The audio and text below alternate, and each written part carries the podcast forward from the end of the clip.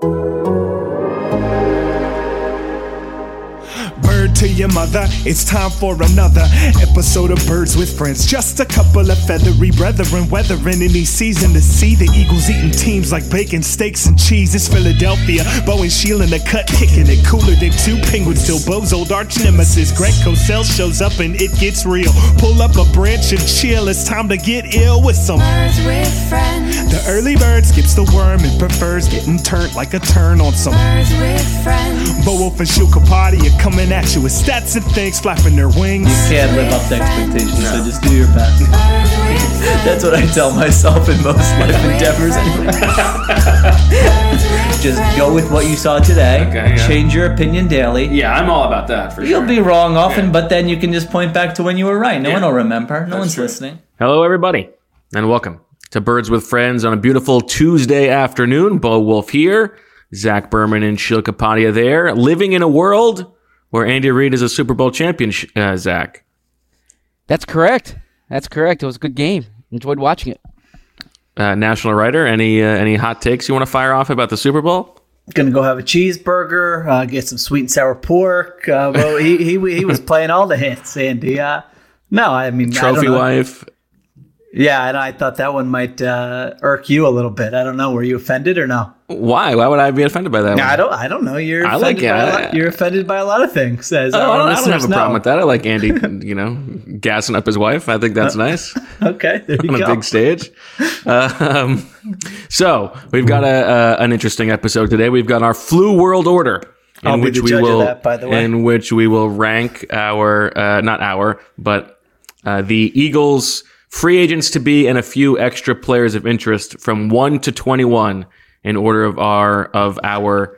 Uh, opinion on how likely it is that they stay with the Philadelphia Eagles. So we'll get to that. Uh, we've got a little bit of Eagles news, no coaching news yet, but uh, some interesting stuff. But I guess uh, let's finish on the Super Bowl. I know it was two days ago, so it's it's old hat at this point. But did you guys have anything that you thought uh, was interesting, worth talking about? I thought Shakira was great. Yeah, the halftime show w- was outstanding. You know, it, it left me a little bit uh, unfulfilled, to be quite honest. You know, we we now have all these uh, storylines and narratives that we talk about because of how the game ended. But you know, I, I was hoping that if the Chiefs won, it was going to be like you know Patrick Mahomes just with this unbelievable performance, putting the team on his back. It was really probably one of the worst games he's played. Know, I- I'm curious to see if there was any injury he was playing with uh, in that game. He took some big hits early. Uh, you Took know, a couple for- pops. Took a couple pops. Uh, there was a time in that game where I'm just thinking, why can't uh, you know? I thought the story was like, why can't Andy Reid get his best players to play at their best in the biggest games? You know that I, that's what I was thinking with like eight minutes left in the fourth quarter. I'm thinking this is the sort of storyline. And uh, I think what Kyle, the way Kyle Shanahan coached that game, I'm, I'm sure we can get into that a little bit. But the lack of aggressiveness, um, you know, really showing no faith in Jimmy Garoppolo, wasting a possession against Patrick Mahomes and the Chiefs, which is something that, you know, you should just go into this game knowing you shouldn't do. So, uh, you know, it, it's nice for Andy Reid. I'm glad the the Chiefs won. I'm glad the Chiefs won in the under hit. That that's good for my uh, gambling column that I wrote for the Athletic. But uh, I, I thought That it was, a- the that was the parlay I played on DraftKings Sportsbook. Hit it, hit it, hit it. Oh, you did? Oh, very Yeah. nice. Uh, very nice. Yeah. So, um, but it, I, I felt like it was a little bit of a, a little bit of a weird game. I I thought Mahomes in those in those last you know five to eight, eight minutes was outstanding. You know the third and fifteen play, uh, he he made it. Obviously, He- I, I I thought the touchdown run was impressive. I I didn't think Mahomes had like a, a demonstrably poor performance. I, I thought he was underperforming throughout most of the game, but you look at the to- at the totality of it and, and what he did in the clutch and, and leading a comeback there, uh, I came away impressed with Mahomes. Well, Yeah, I mean, I- certainly, yeah, certainly down down the stretch. Uh, you know, the one drive was obviously all Damien Williams, but yeah, he did make the big throw, and it, it's funny how you know the little things that this really comes down to. I mean, if Jimmy Garoppolo hits Emmanuel Sanders on that deep ball, then we're having a, we may be having a totally different conversation here. You know, and it's just like one deep pass. There's randomness involved. No Guy one was complete- wide open. Yeah, but I mean, no one completes those at like seventy percent. You know, I mean, the you know those throws down the field, people will overthrow them from time to time. It's not a given, but it, I guess that's really just what it comes down to in those in that big moment. You know, one guy makes the throw, the other guy doesn't make the throw, and now we judge. You know, 10, 20 people um, based on what happened there. But that's how it goes. And then as for the uh, the turtling at the end of the first half, as you said, Sheil, uh, Shanahan going full McVay, just coaching scared in the Super Bowl. Like, what are we, what are we doing here, buddy? I like the. Uh, I think it was Bill Barnwell who tweeted out the the difference between uh, that and the Eagles getting the ball in the Super Bowl two years ago at the end of the first half, which leads to the Philly special. And that's uh, you know you you need those points, as you said. You got to make you got to take advantage of every possession you have.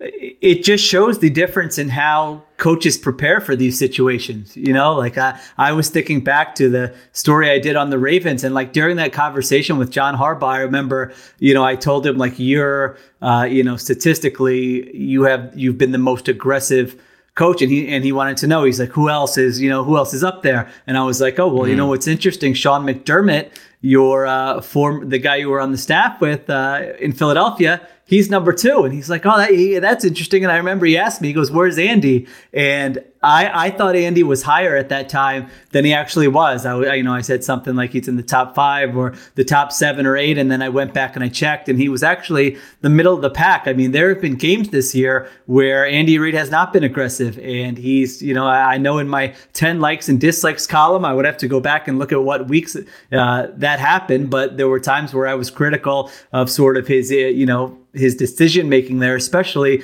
uh, you know if you take all the analytics out of it i just feel like the bottom line is if you have a good offense, just be aggressive in those spots. You know, you don't have to come Yes. down to like every little win probability and all that. It's like, all right, 49ers, you've had a good offense. I mean, they were moving the ball up and down the field. They had the one turnover, but look at who you're going up against. You're probably going to need those points. Like, don't overthink it there. I mean, they, he was making a decision based on what could happen, like, what, 25, 30% of the time that you could get pinned back into your own territory. And even if you do that, it's not the end of the world. I mean, look at Gar- Garoppolo makes a throw on third down during that drive to keep them alive. Then he makes another good throw to Kittle. They got the pass interference, but you know, just the message it sends to your team when you turtle in that spot, uh, you know, it, it just doesn't uh, sit well with me. And Shanahan has not been aggressive. McVay has not been aggressive. You know, these guys who are the young head coaches, the new school, uh, or however you want to call them, they have not embraced sort of the game management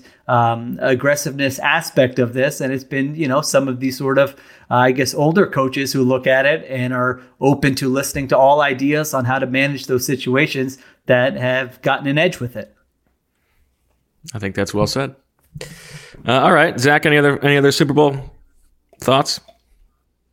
No, it it, it really it, it reinforces a lot of, of what we've discussed in terms of you know team building, which which isn't necessarily original thinking, but uh, if you, if you have the quarterback and you have the pass rush, it it really I, I, I mean that's that's where it it starts and often that's where it ends. And I, I, I thought what you saw in the fourth quarter was the quarterback and the pass rush took over. And, w- and when you have those two things, I think it, it makes up for a lot of other issues. Sheil, what did you make of Zach going declarative again with uh, Patrick Mahomes and Andy Reid will be back? Is that? Oh, oh what, it- was that his exact quote? They will He be tweeted back? that. Yeah, I believe that's right. Yeah, this this will not be their last time on this stage or something like that, right? That's is he phrasing that correctly, Zberm? I I don't want him to you know, Essentially, I, respond. I I wasn't like uh, publishing it in, in the sense of like I'm I'm going to the casino now. I'm gambling on it. But if I if I had to bet on on Patrick Mahomes being in another Super Bowl, I would say yes. I I, I just think he's the best player in football. I, I've been fairly consistent with that since the preseason, which isn't a controversial take. And and the, un, un, unless he gets injured, um, you know, I, I know you can talk about how Rodgers only won one and how Brees only won one, uh, and how they need to pay him. But like I, I was interacting with some people on Twitter about this. The window is Patrick Mahomes. As long as Patrick Mahomes is healthy, I I I would gamble on him being back on that stage. yeah, The don't- quote, I- the quote don't- is okay. Go ahead. The quote is won't be the last time Andy Reid is here. That team is built to last. Yes, No, I- because they have an elite quarterback at that age. Correct. Oh, what's why? Why does this irk you? What's so good? That, that that's No, like it the doesn't least, irk me. That's I- the least I- I- controversial thing I've heard all week. No, it's just I like I, I get uh, I'm tickled by like when when Zach when Zach is like uh, you know he needs to report everything out to make sure it's precisely correct, but like when he makes a prediction, it's just it's just fact. Like this is what will happen. That's the engagement game. Come on, if he if if he tweets out, you know, they'll likely be back. I would have I crushed know him. I like Oh, uh, that's fair. It's, it's a Wow, good tweet. I just I like yeah. it's it's a funny uh, it's a funny Zach thing that I like. It I is just- out of character. kick That out is, of it. yeah, that that is Well, correct. listen, My, we got to give him credit. strong. Zach Zach predicted the Chiefs to win the Super Bowl before the year started. We got to give him a little bit of credit. Yeah, Zach crushed it. I, I I'm sorry, I don't remember who tweeted this to us. We should really find their name, but whoever uh, the listener who's keeping track of all this, uh, Zach's really been crushing us for like since he joined the podcast in a lot of these uh, in a lot of these forecasting and prediction contests. No, It's in the league, this it's, guy's got it's the league wide stuff. It's the league Yeah. wide stuff where Zach is uh, really donkey whopping us. Okay, so you're saying that you know you have an excuse because you don't cover the league, but I should be embarrassed. It sounds like what Yeah, you're yeah, saying. that is what I'm Not saying. at all. All right, I think Not that's true. all. Yeah, I think that's right. Yeah. Uh, all right, let's get a wait, little. wait, uh, wait, hold on, hold on. Okay, let me. Uh, the take that I did not like by people were like, "Oh, Patrick Mahomes is gonna get paid." Like, Yeah, like new- Patrick like Mahomes could have thrown like eight interceptions in that game, and he was still his going to get leg paid. could have fallen Like, off, and he could have thrown it into the eighth row, and he probably and he still, I think, would have gotten paid. So, uh, yeah, I, don't, I I, totally do- agree with I that. do- I don't think he really needed that performance. I mean, the guy was the MVP at 23 years old last year. Uh, he plays quarterback. He's really good. Uh, I think he Yeah, I mean, there's a good paid. there's a good case to be made that he's had the best start to a career of any quarterback in NFL history. Man, Like, if, they, if they wouldn't have come back, the Chiefs really would have gotten a nice cheap Yeah. deal for him. yeah, So, they would have been looking at you know Yeah. uh, Teddy Bridgewater on the open market and thinking I'm like, maybe we I'm, can. I'm very annoyed by like the reporters who are uh, sort of obsessed with like we ha- we talk about the financial aspect of this stuff, you know, because it, I feel like in a good context. Like I, I really don't understand like the oh this guy is gonna wow like they you know the gifts with like the money falling or uh, who is it? What, what's the uh, what's the Ducktales guy you know Uh, Scrooge like, a- McDuck? yeah isn't, isn't there one with him that gets a lot of play or jumping like into a jumping into a pile of money. or, or we're jumping into my favorite season, which is like, good job by this agent. Wow, what a job by this agent. like, get out of here with that nonsense, all right? If you want to massage that relationship for sourcing, that's fine. Text the person. Like, Yeah, give me a break uh, with this. Oh yeah, the- the Chiefs have won the Super Bowl. Patrick Mahomes is MVP, and it's there's nobody and there's nobody happier than you know, whoever Todd France or whoever his agent is. Like, yeah, or, or, or like, yeah, uh, it's or- it's Lee or- Steinberg and Chris Cap. Yeah, go on. Go on. Or uh, you know, I spoke to Chris Cabott. This is, now I sound like I'm doing. I spoke Yeah. to Chris Cabott a class back in the day where he taught a temple Oh. temple class when he was uh, he was an up and comer. I guess I probably should have kept tried to keep in touch with him a little bit better. Uh, but uh, Nice oh, guy. Zach's and got him on speed deal. yeah, he's, he's a local guy. Yeah. But uh, you know, then it, uh, and this is the other one, and then we can actually get to some stuff. But I feel like I got to just unload here a little bit. Uh, you know, Team X could could certainly do a deal with this player. You know, they've got a good relationship with this agent. Like the team is supposed to have a, like I, I don't know, like sure some of that plays a role in it, but isn't that like the team's job? To Well, remember that be was able the that was the selling point when the Eagles signed Nnamdi. Was like Howie's so close with Ben uh, Dogra. Like, Yeah. this is how this is how they uh, the sausage was made on this one. Like, Right. you're right. Like, you should be. It shouldn't be like it, that. That shouldn't be a factor. But I mean, obviously, it is. Okay. All right. It's funny you Uh, mentioned that. Actually, I was I was watching. Uh, this is good. As I started saying, this is going to sound bad, but I was watching What a press conference. watching? Oh. I was watching the press conference this morning of when the Eagles signed Nnamdi in 2011. How did you slide that? Did you slide that bad boy into a hidden folder? no, no, no. I was I was doing research for a story, and uh, and I hear Bo Wulf ask uh, ask a few good questions there, including, uh, you know, the the fact that the Eagles were able to keep this quiet the whole way through, and while the reports kind of had other teams in in charge or in the in the league. I asked that question. I don't remember that at all. I you definitely did. I can I can cue it up for you if you want. Oh, I don't. I'm not saying you're wrong. I just I don't remember it. And Howie answered it by talking about the relationship he had with with Ben Dogra and see. Oh, and- that's so funny. And, yeah, so uh, yeah, I was- can't believe was- you were watching interesting to that today. hear. That- early that this was- morning. I was I was working on yeah, I was trying to work on something that, that You working on a uh, Bo Wulf story?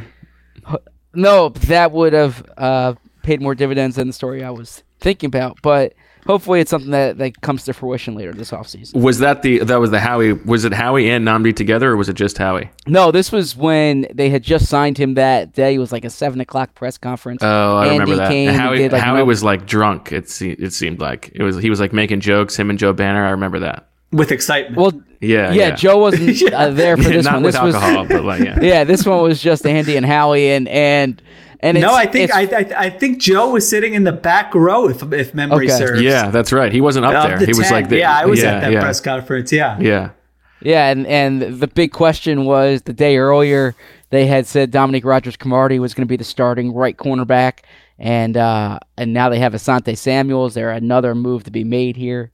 So, anyways, it, as as you brought that up, I was I it was funny that of all days today I was watching that press conference.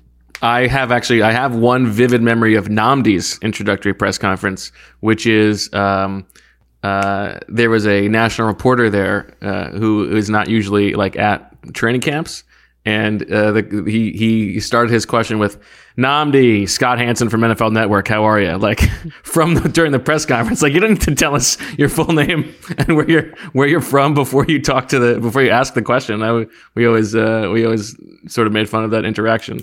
I disagree. afterwards, I but- think we should be doing that every time. Yeah, Hey, there's Howie, actually there's uh, Bo Wulf, the Athletic. How are you? Uh, And well, uh, I well, was there's a say Jets Birds with writer. Friends shows where your loyalty No, is. but the, but but there's a Jets writer who, because all the press conferences are are televised, he mentions his outlet whenever Oh, that's he right. asks a question. Yeah. and it's There- it's actually it's it's like free advertising for him. You know. There you go.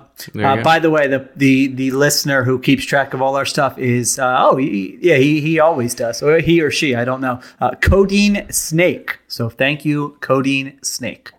Okay. There you go.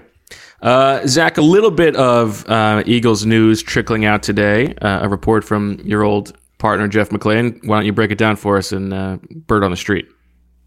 Yeah, so some changes with the uh, sports science department that the, uh, I mean, th- that they're not renewing the contract of, Sh- of Shaun Huls, who who is the director of high performance, I believe is his title. He was brought on when he was brought on in 2013. It was viewed almost almost uh, revolutionary, if you will. Yeah, he was- he was the Eagles had guy. this director of sports science and. Uh, it, it wasn't a title that you heard a lot in American sports at the time, and now it's fairly commonplace. But but Sean has been with the Eagles since 2013, remained in charge of that department even after uh, Doug Pederson came on board and Chip Kelly left.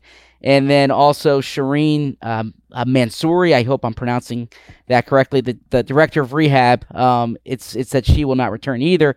Uh, that that their contracts were allowed to expire. Jeff McLane reported that. So, I, I, mean, big picture, these aren't names that you know the average Eagles fan I, I, I think would be familiar with, and it probably doesn't resonate. But I, I do think this shows that there is going to be changes in the training in in, the sports science medical staff training staff area where uh, that department or those departments have come under a lot of scrutiny. I would say deservedly so because of the amount of injuries the eagles have had the last three seasons.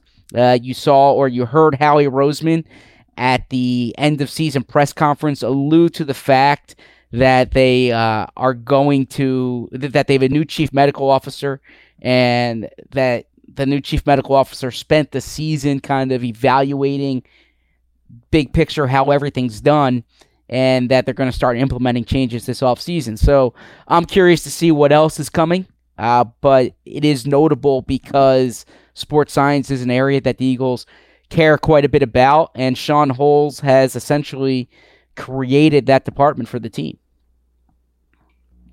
I think that's well said. Uh, I mean, yeah, Shaun Huls, I- I'm a little bit surprised by just because the Eagles have uh, propped up that sports science department for a little bit. And then uh, Shireen, they were very excited, I remember, to hire her two years ago. So uh, it tells you how quickly things can change. And, uh, you know, based on performance, whether or not these two people were at fault, I guess it's it's fair to say that uh, changes are always going to be coming.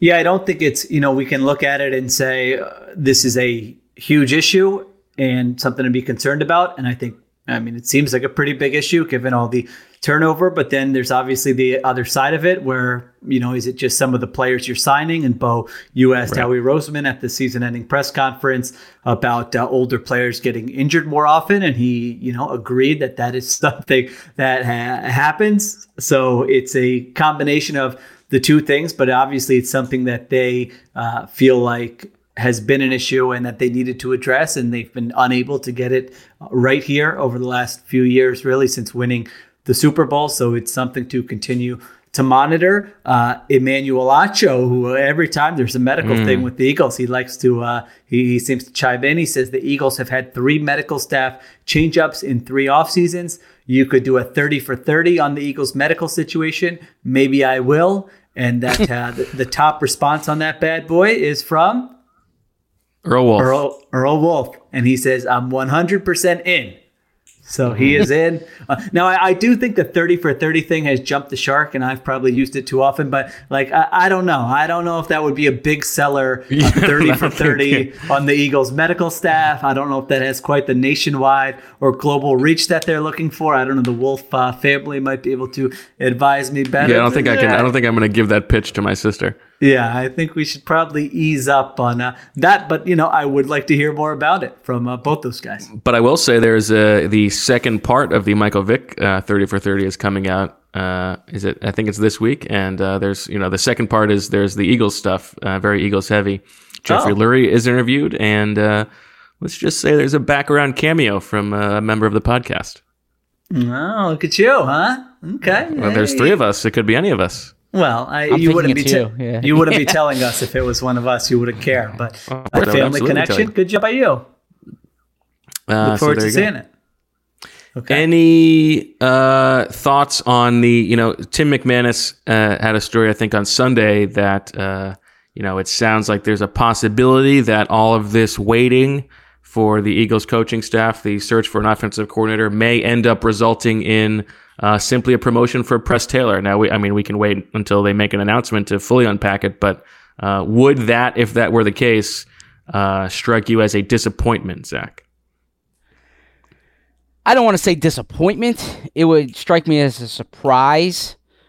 Um, I, I, don't think that's the path that they're planning to go. I, I have I've tried to kind of um, keep quiet until I I know exactly what's going on, but I I I anticipate that uh, if they go with Press Taylor, nothing against Press, I actually, I, I, I, think, I think Press is a real bright guy who I imagine is going to be an offensive coordinator at some point. But I don't think they fired Mike Groh with the intention of promoting Press Taylor.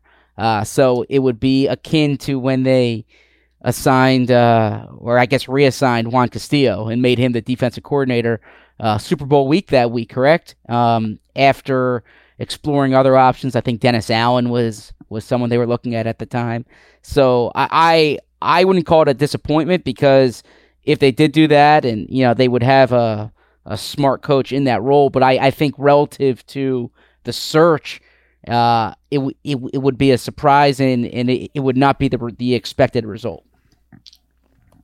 I think I would be most interested in sort of hearing the explanation that led to that. You know, if mm-hmm. uh, because because we talked about it before, and I felt like you've had a you know years of sort of on the job uh, assessment evaluation of both Press Taylor and Deuce Staley. And if you know one of these guys was just bringing unbelievable ideas to the table and doing a tremendous job, and you felt like they were you know so ready for a promotion, then why not just all right? You fire Mike yeah, you promote one of them, and then you can really sell that with hey, we don't you know we didn't have to look elsewhere. But then on the other hand, I often am encouraging teams when they have an opening to talk to as many people as possible yes. because it's a smart part of the process. So if that were their explanation, if they said, you know, we we kind of knew that press was going to be the guy, uh, but we wanted to talk to other people, make sure we weren't missing anyone, be thorough, get some ideas. Maybe we have to make some moves down the road. Then I guess I could buy that. Uh, you know, I, I don't know that I buy that this was their first choice. You know, I think some of the names we've thrown out, it seems like they were very interested in. And so that would uh, give me some pause. But sort of after having said all that, like I, I don't think he's a bad a, a bad option. You know, I would not crush it. Uh, like you said, Zach, I think he's a smart guy. He's you know I, I, wrote a big thing on him when they named him the quarterbacks coach. He's, he's coached in different schemes. He's somebody who looks likes to look at a lot of college film, likes to see what other teams are doing. I think he's got a good relationship with Carson Wentz. Bo, I think we once uh, you know during one of his first availabilities, we said he kind of sounded like a younger Frank Reich. You know, he wasn't like real mm. guarded or paranoid. We sort of liked his, his way about him. Um, yes. And so, uh, you know, I, I, think there's kind of a lot to like about him. I'm just kind of, before I say yes, I like the move. If they do go that route, I would want to know about the process and wait a minute, how did you kind of get here? And is it a factor of just other people you couldn't get and you settled on this? That would give me some concern. And then I think also just what the what the rest of the staff ends up looking like is is uh, the other aspect here. So you know if they hire Press Taylor, but then also bring in you know like a, a consigliere like Jim Caldwell or something, then then that looks uh, a little bit different than just elevating Press Taylor. So we're probably getting a little bit ahead of ourselves. And I'm I'm I'm I'm reserving judgment on this until I see what the composition of the of the staff is. But I, I do have questions about uh, Doug's ability to replenish a coaching staff, and I I I, th- I think that is a valid question because um, it's not something that he's done particularly well here, and, and they've had turnover, and he's promoted from within, and when you promote from within and then fire two guys. Uh, after one year, and then you fire your wide receivers coach three times in four years. And if you have this offensive coordinator search two times in three years, and if you promote from within both times, uh, how you know I, I, I, I do think that that merits questioning. Uh, I think there's a lot of what Doug does as a head coach that is outstanding. I think there's a lot of what Doug does as a head coach that's good, but I I also think a part of it building a coaching staff, coaching your coaches, um, that remains to be seen, and uh, there's evidence to suggest that's an area that he needs to improve. I think that's very well said, and I and I think that's something that uh, plagued Andy Reid at the end of his Eagles tenure was all the coaches who came up with him and his original staff moved on elsewhere, and then when you start having to backfill and you're not, uh, you know, you're not in like young coaching circles anymore. It's harder to it's harder to find those guys at at uh, at lower levels. So um, that's that's a, a real question for Doug. I think you're right.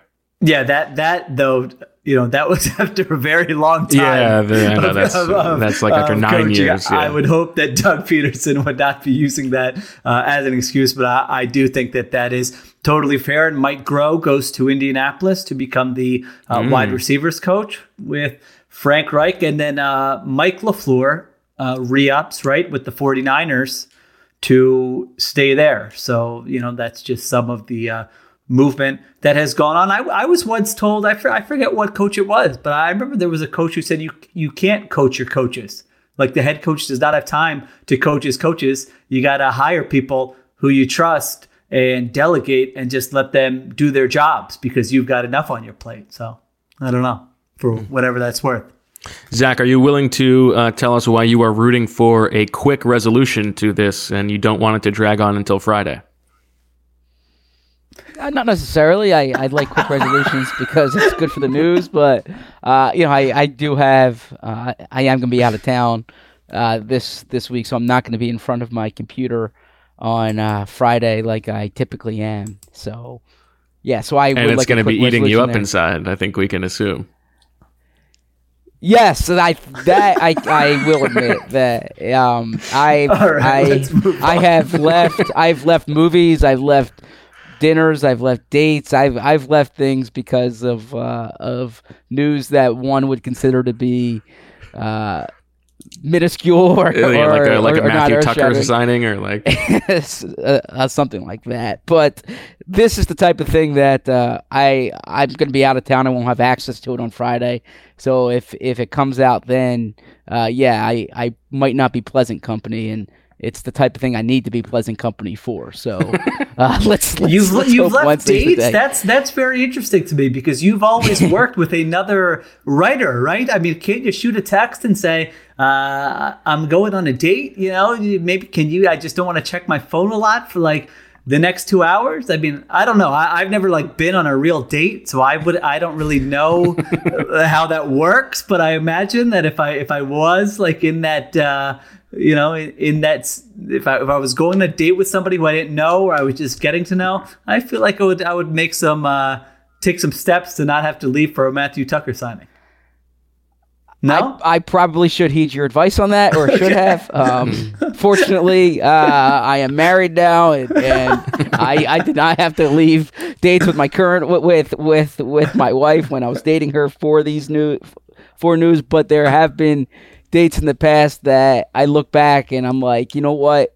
If I didn't post something right away, the world would have still gone on. Yeah. Um, but but. In my But what a good defense, like- excuse to get out of a date if you need one. that now that's no, true. it's it's. I would it's- imagine. it's not Again, I even don't that. really but it- Yeah, me neither. yeah, no, I I think uh, it has to be part of your ethos, you know. So I I uh, I admit that I I get carried away with it sometimes, but I think uh, you need to know what your edge is, and if your edge is that you care about that stuff, once you lose that, you you lose that edge.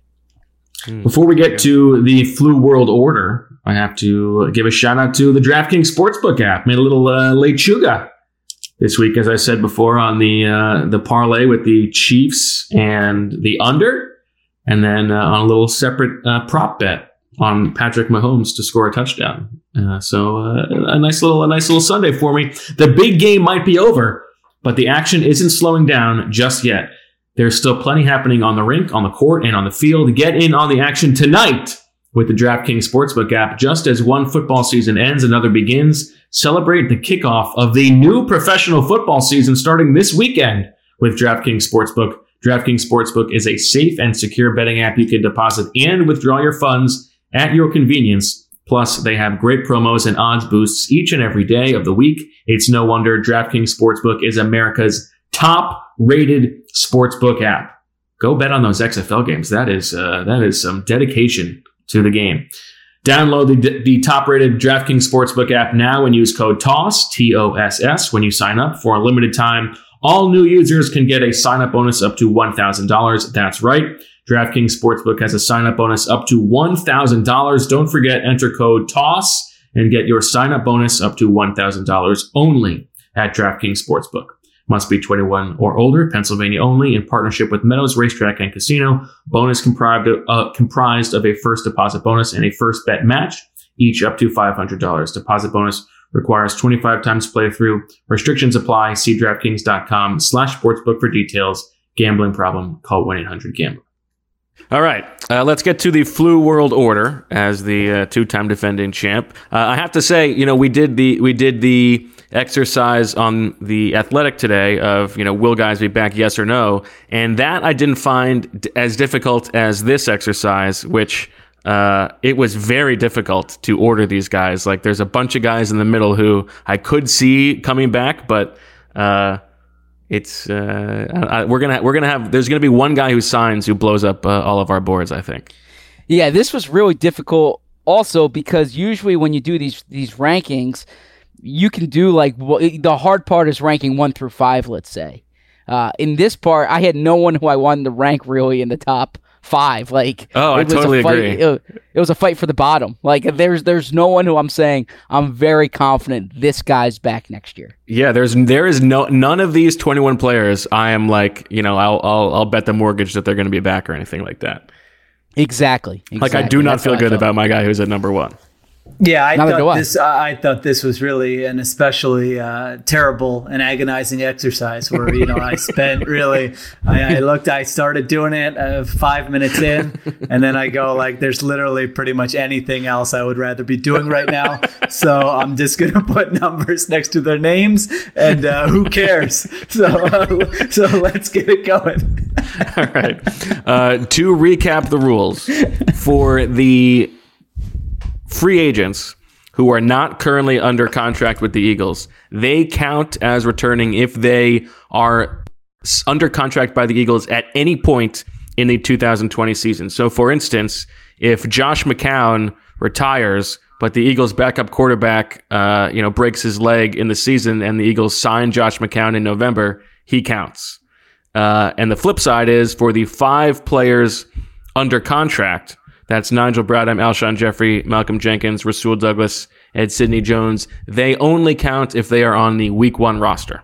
So if you think they're going to get traded during training camp, then uh, you would put them lower on your list. All good? All good. Oh, good. As, All right. a- As one commenter that I'm just looking at on our article said, I like Sheil's comments. Short and feels like a podcast where he's annoyed and wants it to be done already. So that's a little preview of, what, of this exercise. That's exactly right. And we're about to get to the first of 21 players. So buckle in. Uh, let's start uh, alphabetically. Let's start with Nelson Agholor. I have Nelson Agholor at 18. You're the only one. Why are you obsessed with alphabetical order? Like we did these on the site in alphabetical. Here, like you're a grown man, are you? You're in your 30s. Who still uses alphabetical order for this type of thing? What do you mean? What what kind of chaos do you want to be running? Like I would have we gone got to put from some like the stuff in an order. pro- most prominent to least prominent, or vice versa. I thought that would have been good. Okay, 18. Uh, I, who'd you say Nelson Agholor? I had him at 20. okay. I'm at 19. oh, well, there Okay. you go. Uh, Yeah, I, I can't see him coming back. Like I both would be- sides here. So Yeah, yeah. Like what? uh, It would. I, I think there's a better chance that the Eagles would be interested in bringing him back. You know, if the market looks really weak, than it is that Agholor is willing to come back. Oh, I, but I do have to. disagree. Well, well, that's fine. uh, but I do have to say, uh, so you know, I'm doing this thing on on the uh, you know all the wide receivers, like a shopping guide for the Eagles, and the crop of free agent wide receivers is garbanzo beans. So like, I, I think Nelson Agholor is going to like get a, a weird amount of money from some team. so you Really? I, I I I'm sure. Oh yeah, I'm sorry. Go on. No, I, that that's interesting. I mean, it is garbanzo beans. Uh, so It is last year, so garbanzo beans. Last year, the slot receiver market, the uh, Z-Berm's boy Jamison Crowder, my boy Adam Humphries, and I think there were there was one other slot receiver who I can't remember. Uh, right around nine million a year, three year, you know, twenty seven million dollars. That was sort of the standard. So that's what we should, uh, you know, if you think. Uh, like you just said, Bo, that would be kind of the range you would expect him to uh, okay, get some. that's not maybe maybe I would take just under that, but that sounds that sounds about right. I'm Uh, sure all you right. guys saw the Falcons. I'm, I'm sure you guys saw the Falcons like announce publicly. Yeah, what we was are that? not What was that? negotiating with uh you know the the former first round pick Vic Beasley. I I can imagine like the Eagles doing. You know the Eagles don't even tell you how many snaps their guys are playing in the preseason. So I guess I can't imagine the Eagles doing this. But They won't like, even could you announce if they're hi- interviewing somebody Yeah. for the offensive coordinator position. Yeah, yeah, but like, could you see a release like we are not uh, going to pursue negotiations with Nelson Agholor, but, but thank you for all your service. That just seems like kind of mean, doesn't it? Like why? I don't know. I don't It does. I feel do like that. Peters is the guy who they would do that with. yeah, yeah. You you do it if you want to put out a statement like thanking the guy. Yeah. and, and frankly, Nelson Agholor has probably done as much or more in Philly as Vic, as as Beasley's done in Atlanta. Oh, I thought you were going to say Jason I thought you were going Peters. say I was Peters like, too. no, no, no, no, no. I was I was comparing the, the Beasley, but uh, but nonetheless, uh, yeah, I, I I did think of Nelson when I saw that. Yeah, I do. I do think it's telling that you know. I, I think Eagles fans. I think like if it were another fan base, I think it would be different. I think ten years from now, when you're thinking of Nelson Agholor, I think you're probably going to think of the failures first. Is my opinion. Uh, and I was looking just at that Super Bowl, that game-winning drive, man. Three catches, I think, for 38 Yeah. yards. He had He spins out of that one tackle to get a first down. he, he had nine catches, uh, 84 yards on 11 targets. Really played well, you know, during that Super Bowl run. Whereas uh, I don't know, it feels like uh, You're gonna you're gonna remember the people are Atlanta drop. That's what you're gonna Yeah. that's what you're gonna Yeah. remember. In some front office right now, there is a guy who works with analytics and data who's knocking on the GM's door and saying, "Do you know how many sixty catch seasons this guy's had?" The Saints, That's maybe, because that sounds like their use of analytics Yeah, from that exactly. article. Right. Okay. All right, let's go to Vinny Curry, uh, who, you know, the Eagles have like five defensive ends already under contract. It doesn't seem like there's a reason to bring Vinny Curry back, but he strikes me as a guy who could come back, like if he is unsigned and then uh, joins the team in training camp when they need a body. I have him at 13. Okay. Uh, I did have we him put- ten. I agree with what you said. He loves playing for the Eagles. Uh, he has a lot of Jordans in his. Own. I was going to say, I, wonder, I jersey. always, I always find myself wondering how many Jordans Yes. he has. So he probably doesn't want to move. So uh, I put him at ten. Did we I don't put think stakes on this? Is this like a contest? Uh, Yeah. Okay, so so what it would have to be what we would have to wait until like the Well, end of gonna- next season, right? Correct. Okay, so at the end of next season, what is it? The what is the winner get? How about the winner gets a little Penrose Diner lunch on the from the two losers? How about that? Okay, I like that. We already got. We're, listen, we're already giving our paychecks. yeah, to we're gassing up to Pastaficios. Pastaficios enough. Yeah, Okay. How do we Uh, I- calculate this though? well, I, I think it would be. Yeah. How do we? it's whoever's got calculate the lowest The amount score. of points you accumulate. Okay. And the yeah, the lowest points. Okay. Uh, What's your I have- number here? I have Vinny Curry at 11 with nothing, uh, really nothing new to add. You want to get, you want to get enough. younger, you want to get better. Um, good luck elsewhere. Okay, uh, let's get to Ronald Darby, who hold on, I have uh, I have a, a stat here from uh, looking at the free agent corners that I can pull up. Uh, Ronald Darby. He gives up a lot of big plays. That was He your gives stat. it. Yeah, was your that was stat, the yes. stat. uh, it's audio. You don't want to confuse people with too many numbers. I'll it's go like first. he's got the high whatever it is he's got like you know the the highest percentage of uh, big plays given up uh, of any corner who played like you know 200 snaps against the pass or something like that Which, of course, always take those coverage uh, stats with a grain of salt. Yeah exactly uh, ronald darby i have at 20 of 21 i Whoa, just uh, i don't see him coming back Okay. I've got uh, 16, so uh, not quite as uh, as low. I mean, I guess there's some scenario where like the same thing that happened last year plays out again uh, this year. That that would surprise me. You know, he's uh, I I think he's somebody who a team could look at and say we really like this guy because he, he may he's probably their best cover corner, but everything else See, he's but not I don't. Why, why do we think that he's their best cover corner? I know that like, Like- Malcolm Jenkins has said that in the past, but like That means know. he's. That means if he's in, if if you say line up and play man coverage against this person, he would be closest to the receiver on the highest percentage of snaps. I think. I guess. Uh, but he can't play the ball in the air. He's a poor tackler, uh, and he gets injured. So that kind of The triple threat. there you go. So so we don't need to go this long for every player, but I do want to share something that Bo emailed us because I think our listeners will appreciate it. When we were talking about doing this, will they be back story? Uh, Bo emailed us, and when I say us, Sheil and I, uh, the format for this, and Ronald Darby was the example that he used, and I appreciated how Bo gave the example, trying to mimic each writer. uh, so he wrote, Berman, no, the Eagles gave Darby one more chance, but his time has run out. So that is how Bo assumed I would answer the question. uh, Kapadia, no, I'll miss watching him almost break up passes. That's how he assumed that she would answer the question. And then Wulf, no, more like Donald Rarby. Uh, so that is how Bo assumes he answers the question. So I, I, I thought that our, sounds about right. I thought our listeners would appreciate uh, Bo projecting that for each writer. And this will be very on brand, but I didn't even read that.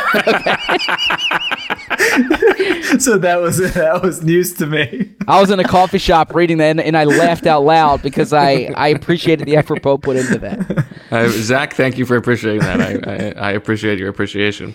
Uh, all right, let's get to uh, let's get to Kamu Grugier Hill, who I think we all sort of agreed like looked like an easy extension candidate at the beginning uh, of training camp. And then he got hurt, and then he was displaced by Nate Gerry, and then there was the weird thing at the end of the season where he uh, you know admitted lying about a concussion, and then there was the uh, disagreement with the Eagles over uh, the back stuff. So it sounds to me like this marriage is over, but uh, I think there's still a slight possibility. I have him at 17. I'm at 16.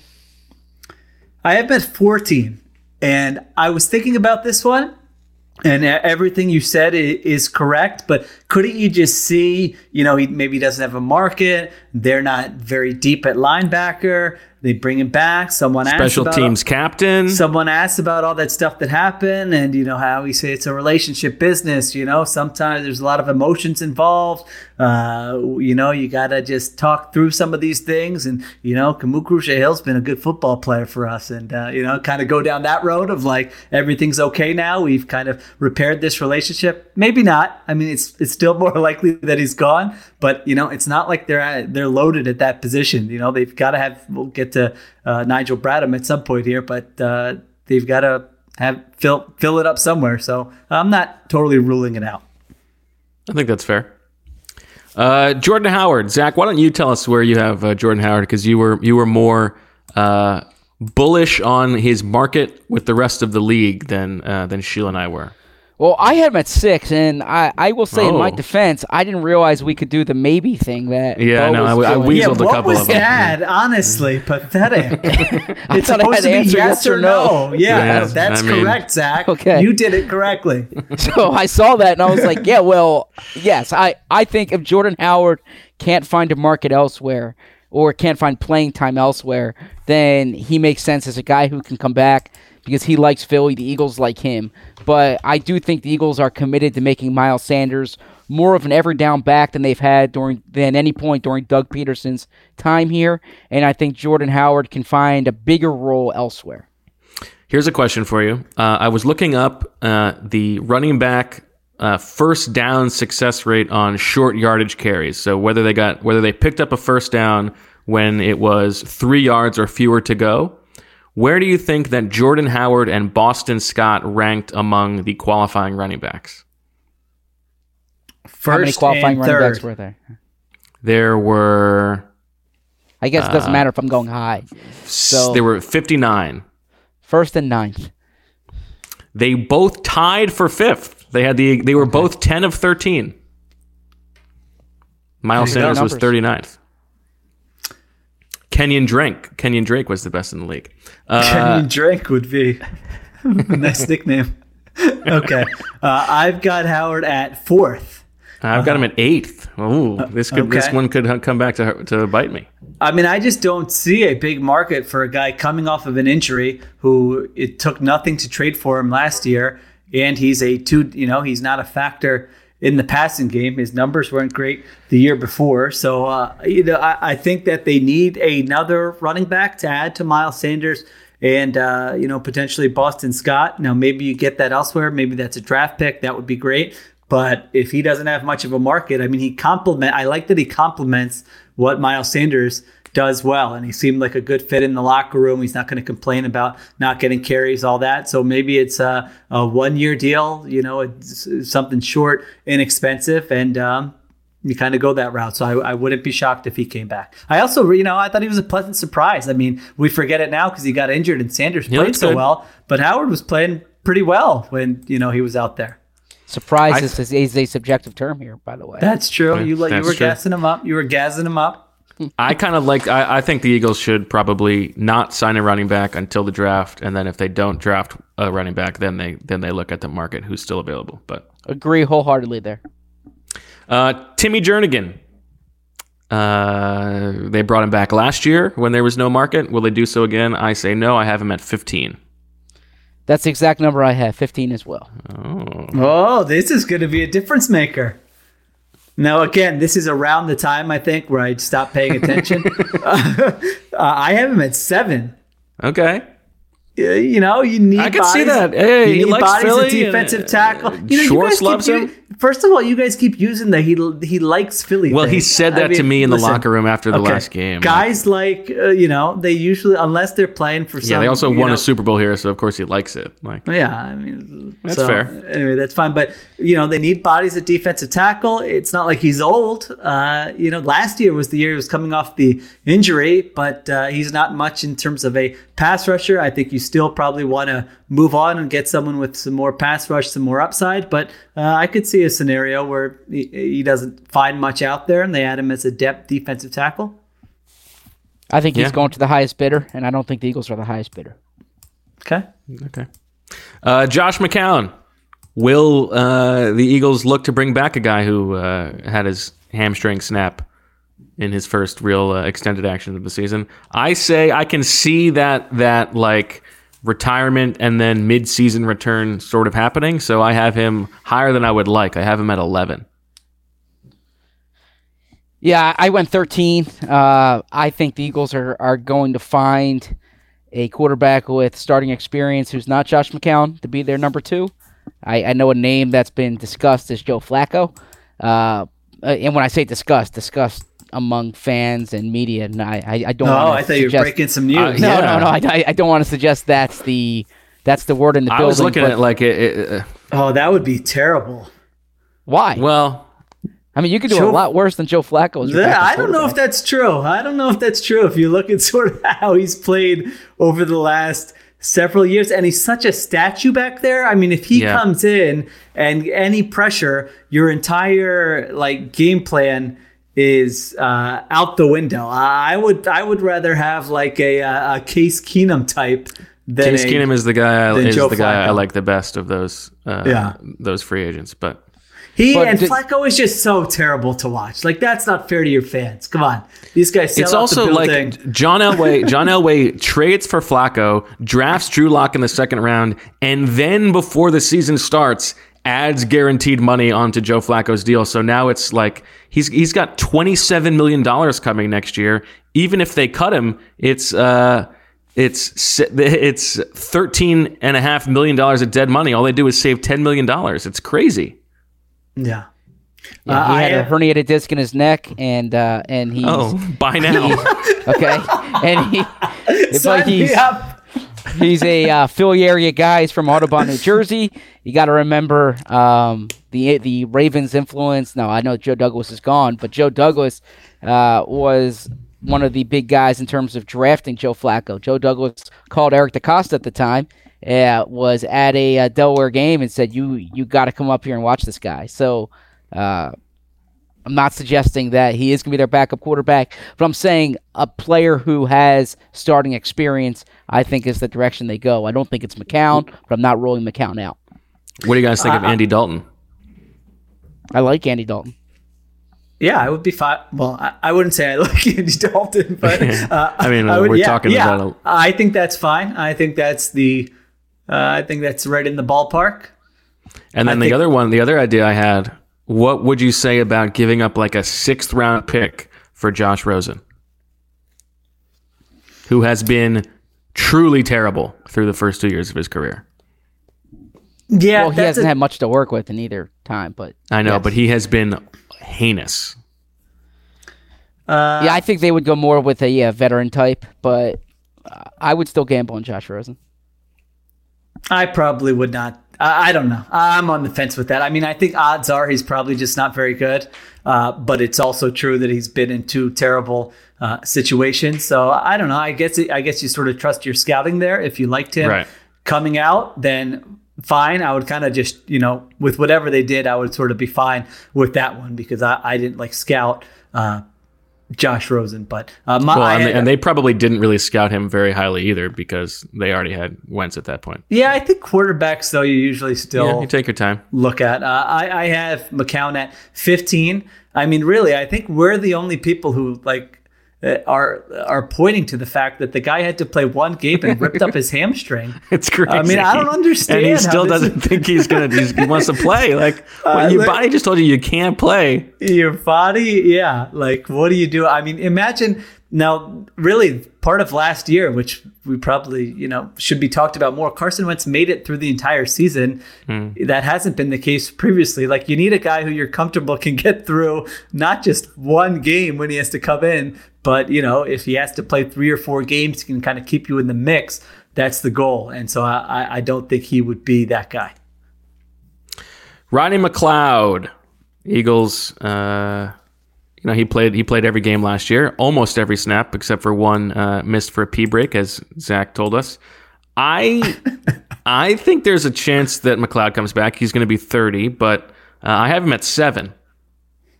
Ooh, seven. I have him at thirteen. Maybe Yeah, I that's have wrong. him at I have him at e- at eleven, uh, Hmm. but I would kind of pair him and Jenkins together. I don't think both are back, but I think one is back. I think McLeod was one of their best defensive players last year. I just think if you listen to how Howie what Howie Roseman said after the season, this is precisely the type of player who you say we don't want to bring him. You know, he's he's thirty. You don't want to count on him. His play uh, staying at a high level, him staying healthy, and you move on to somebody else. Well, I think I, Zach. I, am I looking think- forward to seeing Bo, or, or I'm sorry, I'm looking forward to seeing Sheil's uh, rankings for the free agents league wide. But I think he's a guy who who could find a market, uh, perhaps a short term deal. But I still think he's a starting caliber player in this league. I, I think he's kind of scheme versatile, um, and I, I thought he boosted his stock last year. He gambled on himself by turning last year into a contract year, changing the contract, and uh, I, I thought he played well. There are a lot of starting caliber safeties who are going to be free agents. I will say. And I would go the other way as opposed to gambling on himself. That to me might say, hey, there wasn't that much out, you know, there wasn't good enough deals out there to not to explore other options. So I don't know. Maybe that would be and I telling. think but- and the and the safety market has been suppressed in years in years past. So I mean, I don't, I don't know what kind of market he's going to get. I mean, Devin McCourty, Jimmie Ward, Anthony Harris, HaHa Clinton Dix, uh, Justin Dem- Simmons. Justin Simmons, Damarious Randall, Vonn Bell. Uh, like who's all the even Will Parks is probably going to get more money than him. I don't know. So I think Justin Simmons is going to be the highest paid um, safety in this class. By yeah, by well they'll probably Yes. end up franchising him, right? yeah, or or re-signing him. Yeah, Yeah. Uh, okay. Uh, well, why don't we do Jenkins then? Since uh, I think you're right that there's probably there's probably a connection between the two. Uh, I I don't feel good about this at all, but I have Jenkins as my number two. I, got don't feel good num- about this at all. But I have him as my number one. I got him number one also. Yeah, Hmm. I don't think it's crazy. I mean, I I, think. Uh, I mean, we've discussed it a bunch, so we don't need to go over the whole thing again. But I think there's a compromise to be reached there, where you know Jason Fitzgerald from Over the Cap suggested giving him a little bump, maybe tacking on another year to the contract. Uh, you know, he's been durable. I think he's played well. He's not as versatile as he used to used to be, but I think he's still uh, a very good player. And then you know the leadership stuff can get overrated when bets leave, other guys step up. That's just kind of how it works. But I don't know. With him, it seems pretty legit. Um, his voice in the locker room, his uh, role as uh, the communicator a little bit between the players and the coaching staff, um, him giving ideas to the coaching staff, all those things I do think count for something. I think this is one that gets up to the owner's desk. Number one, and number two, this is a different situation than Jason Peters, for instance, uh, for a few reasons. A, he's younger. B, uh, they don't have anyone behind him, but also he's under contract now, so you're not giving him. You're you're not like signing him. Um, or he, he doesn't have access to going elsewhere at, at this Right. point. What you're doing is renegotiating his contract. Correct. That's a good point. All right, let's. I'll skip Mills so we can do Mills, Douglas, and Jones together at the end. Let's do Jason Peters. Uh, should not be back, but uh, can the Eagles look him in the eye and say no? I have Peters at 16. I've got 17. We've been over this. I don't need to add anything. Yeah, 14. We've been over this. Okay. Hassan Ridgeway. Uh, Eagles gave up a seventh round pick. This is Sheil laughing because he has to talk about Hassan Ridgeway on the podcast. Well, yeah, I mean, I can just feel the. Ex- I know this isn't live, but I can just feel the excitement from all our listeners. You should, you really should have done a, like a drum roll sound effect or something. But go ahead. I, I have him at 12. I had nine. I have him at nine as well. Oh. I think I was the only one who said he is coming back in the thing, but yet I'm the low man on him on this. Yeah, uh, I mean, I don't think they're going into the wins. offseason. Yeah, I, Yeah. I don't think they're going into the offseason prioritizing keeping Hassan Ridgeway. But this is the type of thing that I think they liked his production last year. Uh, they'll let him see what's out there. I'm sure his agent will explore. If there's nothing better, then I, I can see them bringing him back, but but not on a deal with any notable money. All right, Well, you know, Richard they- Rodgers. they- they- Okay. hold on, they got a great relationship with his agent. I mean, his agent's been doing a great job for him. Uh, his name uh, escapes me at this time, but uh, yeah. Well, He he traded a loves playing in seventh round pick for one year of him. I figure they, they might they like him a little bit. Uh, okay, Dick Rod. Richard Rodgers. I mean. I beg your pardon. I, I think you- uh, I think Richard Rodgers is like uh, there's a really good chance that he signs with the team in like week five of next season when they need a, an emergency tight end. but Why? What? Why? I have him at ten. Li- Last year, I won the Flu World Order draft. I'm pretty sure because of Richard Rodgers, and you were Yeah. incredulous then that I thought he was going to come back. and there we are. All right. I, have him at 17. Um, I, now, we don't need to discuss this. I would suggest our, our listeners can go and listen to Bo and Jimmy Kempski. They were crossing the Alabama line into Florida when they were discussing God, guns, and this exact topic. And uh, and Jimmy seems to think that he's a guy they could bring back, and Bo was like, "Why, why, why?" So listen to that discussion. Uh, yeah, I don't remember anything, but now that you mentioned that, Bo, that's right. I crushed you. Probably might have been the same date last year, just Yes. mocking you at even thinking about him coming back. You know what? I'm gonna stick to my uh, stick to my a year later my same uh, thought, and I have him at 18. My God, right. if you can't explore a freaking uh, other rosters and find anybody else to fill that role, then what are you really doing? I mean, give me a break. Fair enough. uh, Darren Sproles, I have him at 21. Yes, 21. 21. Okay, we all we all believe that he's retiring. Uh, Nate Sudfeld, we've talked a little bit about uh, the backup quarterback situation already, so we can go uh, quicker on Sudfeld. But I have him at nine. I have him at 12. Uh, they like Sudfeld, but like I said, I think they're going to go with experience. But why can't they sign two guys? They, well, Nate Sudfeld, if if you're paying, Who's, you know, who's going to pay gonna have to Nate pay him. Sudfeld? The Eagles paid him last year. Yeah, now they expect him to be the number two. Uh, I don't think Nate Sudfeld's coming back to be the third quarterback. This feels like a classic case of, uh, you know, like since we've seen the guy, him being overrated. I'm, I'm with Bo. I mean, who's looking at Nate Sudfeld say, "Go get that Right. guy"? Uh, I mean, I don't I'm, know. I'm not suggesting that, but I'm I'm I'm even as a backup. Like, are we sure a team is going to want him as a backup next year? The guy's done nothing. He seems like a great guy. Love his personality. Would love for him to stick around, but I, I mean, he's like play. Obvi- I don't know that they like uh, like a Nate Sudfeld. Yeah, so so the Eagles gave him a second round tender last year, paid him over three million dollars. They wanted him to be the backup quarterback. Got hurt. Uh, I agree with you. I don't think he's shown the league enough to kind of be somewhere where uh, where he has a, a definite role. But he's been here for three years now. If he's not guaranteed the backup job, then I can't see him returning. I think he would go somewhere where there's a different or better opportunity. Okay, I have him at eight. Uh, Bo's write up kind of convinced me that they could he could be one of multiple people they check out. Okay. Uh, the man they call Big V, Halapoulivaati Vaitai. Uh, I, I wrote in the thing, I think he'll, he'll have the uh, biggest contract of any departing Eagle in free agency. I have him at 19, which is only uh, another reminder as to Howie Roseman not getting anything in exchange for him. I have him at nineteen as well. I have him at 20. Uh, I agree with Bo. I think he's getting a starting job somewhere else next season. Uh, I don't think the Eagles are bringing him back because I think he'll have a better opportunity elsewhere. How about the J E T S Jets Jets Jets? Oh, little Joe Douglas. Hmm. Uh, restricted free agent Corey Clement. Clement. Clement? Yes. Not like Bill Clement. Uh, not like Bill Clement. Corey Clement. I will never get it right. I know that's right. I mean, really, it's been three years. I thought you were doing that jokingly, but you were not. So yeah, I think it's fair to say you will not well, be getting to be it in my defense, he was gone all year, so I forgot how to say it. I yeah, what a we- what a weird career path, huh? Yeah. Yeah.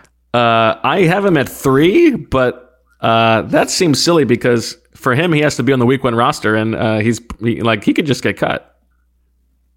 I don't know. I don't. I don't agree with my own ranking. Yeah, I've got him at I've got him at ten. Yeah. Yeah, I, I have him at four. I don't I don't love it. I don't think he's going to get a tender. If he gets the original round tender, that's that's two point one million, uh, according to over the cap. I'll give them credit there. Uh, and I can't see them giving that to a guy who's a third or fourth running back. I can see them signing him to a deal after the restricted free agent tender needs to be issued. Um, and I can see him in a backfield mix with uh, with Boston Scott, Miles Sanders, and running back to be named later. Yeah, I so basically in the scenario, I'm, I'm already disagreeing with my. I don't like this ranking at all. yeah. So the scenario you just laid out, Zach, that I mean, he he's free to sign wherever he wants. Like, Yes, if, if exactly. another, I mean, I don't know that again. I don't know that there what kind of market there would be uh, for him, but um, you know, maybe there would be. A, a, just takes one, I guess. Yeah. Okay. Uh, all right, Nigel Bradham. The Eagles can save what is it, seven million by releasing Nigel Bradham. Is, is that correct? I think. yeah, so uh, well, so he has an option in his contract. Uh, that's that's what his cap hit would be. So they, I don't know what, or I don't know what charge they would in, incur if they cut him. I think but it's they four and wouldn't a have- half. I, I Yeah. think Jason from Over the Cap said it would be four and a half, uh, four point seven. Savings. He's what it's yeah. It's like one of the only players where Oh, that's it's right. like him and Jenkins, where if they get rid of him, they can uh, save some money. Yep. Four point five. It looks like. Yes. Um, I have him at fourteen, which feels too low. I have him at eight only because there's a potential for a restructuring, but I Yeah. don't anticipate him coming back next. I don't anticipate them bringing him back next year. I, I zigged when you guys zagged, or vice versa. I put him at three. Three. I thought about this, so yeah, I don't think he's coming back. you might win. Yeah, that could be the that could be the winning bid for you. But what is he? Thirty years old?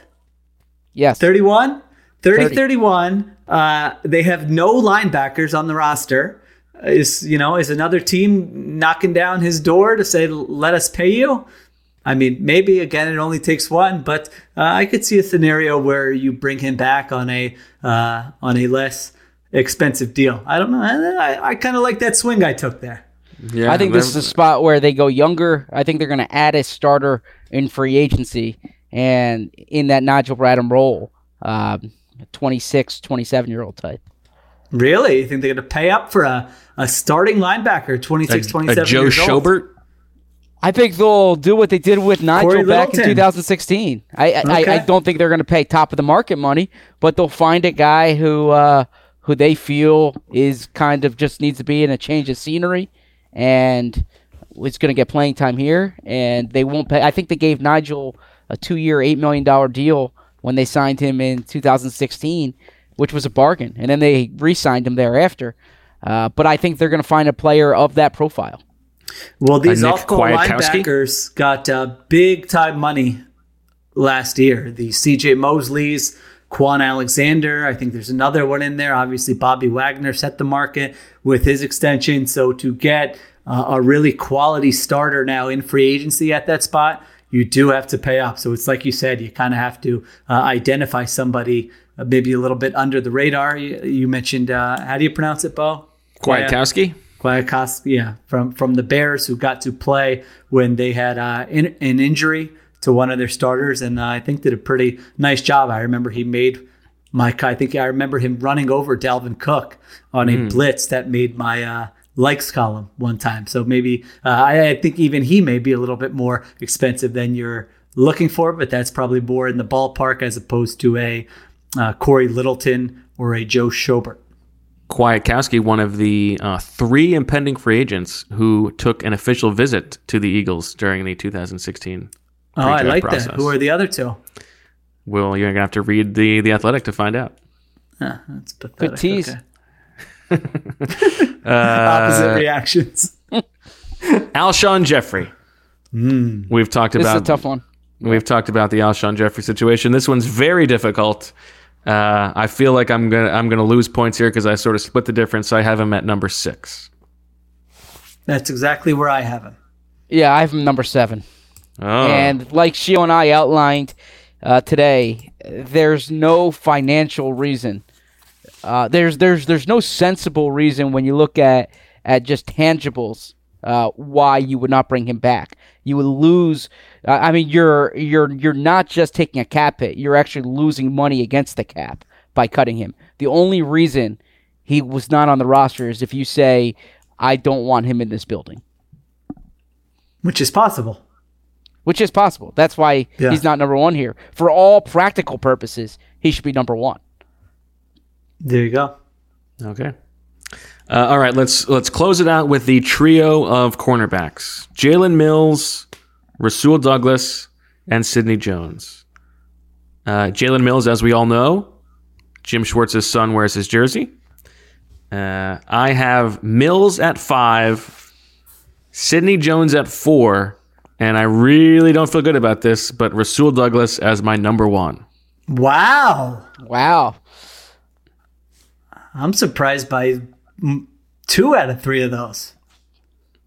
Zach, what do you got? Yes, I have Jalen Mills as five only because he's a free agent, and so he could, in theory, sign elsewhere. But like I said, I think this is a situation where the Eagles value him more than the league does. Um, this is not a guy who who you can kind of uh, accuse the local media of overrating. I, I think this is one where you might accuse the team of overrating. Uh, so I have because um, you know he's a he's a serviceable cornerback, but I don't think he's kind of the, the foundation of any team's offseason plans. Uh, then I, I went Sidney Jones two, Rasul Douglas three, um, and I'm really just hedging there. I think one of them is back and one of them is gone.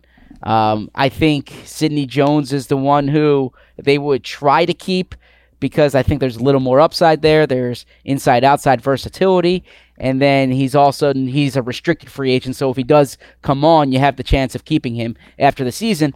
That being said, I do think he has more value on the trade market um, because he was probably a, or he was certainly a guy who teams had graded higher coming out of the draft. And who's giving up anything of significance for one year of Rasul Douglas? Yeah, it would it would it wouldn't be a draft pick. It would be a player for player type swap. Um, I, I I like that Dante Pettis for Sidney Jones. Yeah, swap I like you that trade. proposed. No, thanks. Uh, that was a good one. Um, I would really look at, at at wide receivers on uh, who have who've kind of been disappointments elsewhere, who who who were similar to Jones and and and Douglas in that they were drafted in the first three rounds and just kind of need a change of scenery. Well, I would say Jones has uh, a term I like to use this time of year: theoretical versatility. Uh, I, I I feel like I when he believe you stole that from me. Oh, did I? Okay. Well, Yeah. who- cares? I'm not going to admit that. uh, but you know, when he played inside, I feel like he, he played pretty uh, pretty poorly inside. But uh, all right, my prize, I guess. I've got Jalen Mills at two. Uh, I think it will be a two-team market. I think it will be the Eagles and the Detroit Lions. I remember That's so funny. Corey You're the one who said he. You're the one who said he's going on the on the article. Well, that was getting really boring. We were all making Yeah. the same choices. I had to switch it Yeah. up. So uh, I, I remember Cory Undlin telling the story of I think he worked out Jalen Mills at LSU, and you know how Undlin likes to really—he's a good storyteller. You know, I knew right away this guy, like you know, he just had it. Really, so competitive. Jalen tough now. stuff.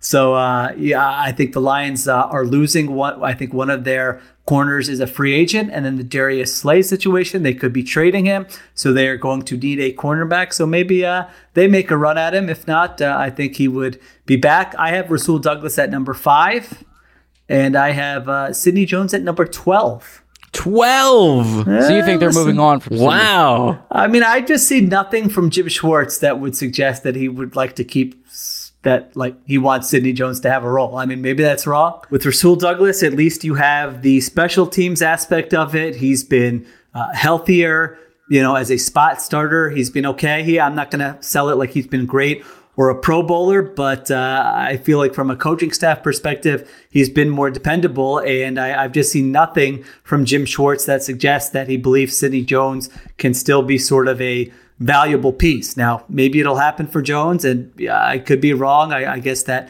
theoretical upside is there based on where he was drafted, but uh, he hasn't shown it yet. He's had injury issues, all that. And so I felt like I should uh, make a choice between the two and just go with one. So I went Douglas 5, Jones 12. That's a big. Jones twelve is a big swing. I like it. Eh, listen, Listen, as uh, as you said, nobody will remember anyway. I know that's right. All right. Uh, well, I guess that'll do it for the for the flu world order. Any final thoughts? I, I, I can say this earnestly that we've covered every single aspect of it. All right. So uh, stay tuned later this week, hopefully, for some news from the Eagles coaching search. Maybe not. Uh, maybe we'll get, uh, maybe Sheil and I will go in Zach's uh, carry on, and we can do a pod from his his airplane. I'll tell you this: if it's not this week, if there's no announcement this this week, that's a problem. Like there's That would be there's crazy. literally there's literally nothing to wait for anymore. Right. the Um, other thing, we, which we haven't talked about, that you could say they were waiting for is National Signing Day, which is tomorrow. If you Yes, want to uh, siphon off a uh, college coach who wants to make sure he screws over the kids and gets his I was say, commitment that's- before that's so before leaving, disingenuous. Yes. but uh, that is a possibility. Yeah, That is if you so really want to when ruin coaches these do 17 and 18 year old lives who are making this major life decision based on who they'll be playing for, then you wait till uh, National Signing Day. Yeah, exactly. I always like when I see like like when I I read uh, how incredulous it is when a coach leaves like right before signing day, and I'm always thinking, is it better if they wait until after signing day? Like they had everyone sign, and then they're like, all right, see you guys later. Yeah. totally agree.